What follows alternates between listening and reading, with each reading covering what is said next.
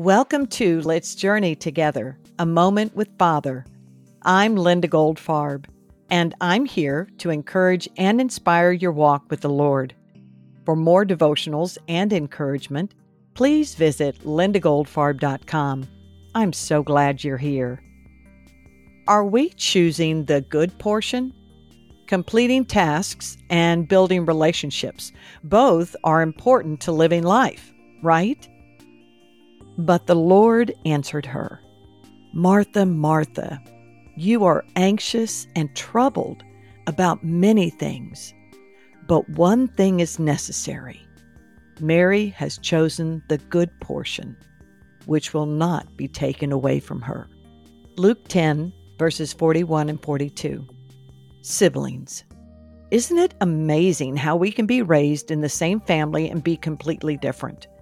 Our uniqueness gives us opportunities to accomplish much for Father.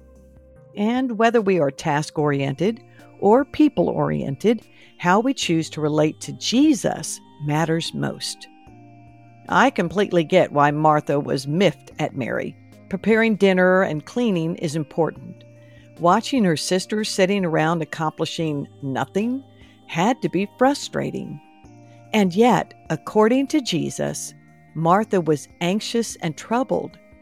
And in that moment, an opportunity of great importance was passing her by. The one necessary opportunity, the most important opportunity, spending time with her Savior. Taking advantage of this portion of time to be still in His presence is priceless. When we begin our day in the presence of God the Father, God the Son, and God the Holy Spirit, we are choosing the good portion. We are still to cook, clean, work, and toil, but going to God first lessens our anxiety and frustration throughout the day. Breathing in the aroma of His essence stays with us and can pour out on others as well. Take just a moment and thank Holy Spirit for His presence in your life. Ask Him to guide your thoughts as you experience your day. Let your good portion overflow with love, hope, and caring. Let's journey together. Praise you, Holy Spirit. Thank you for truth in your word. Help me to choose wisely how I begin my day.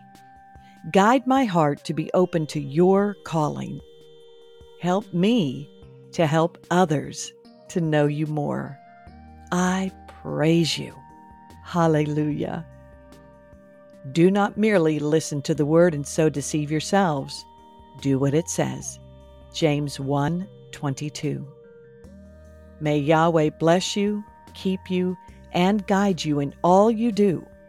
Until next time, this is Linda Goldfarb, and I'm so glad we're on this journey together with Father.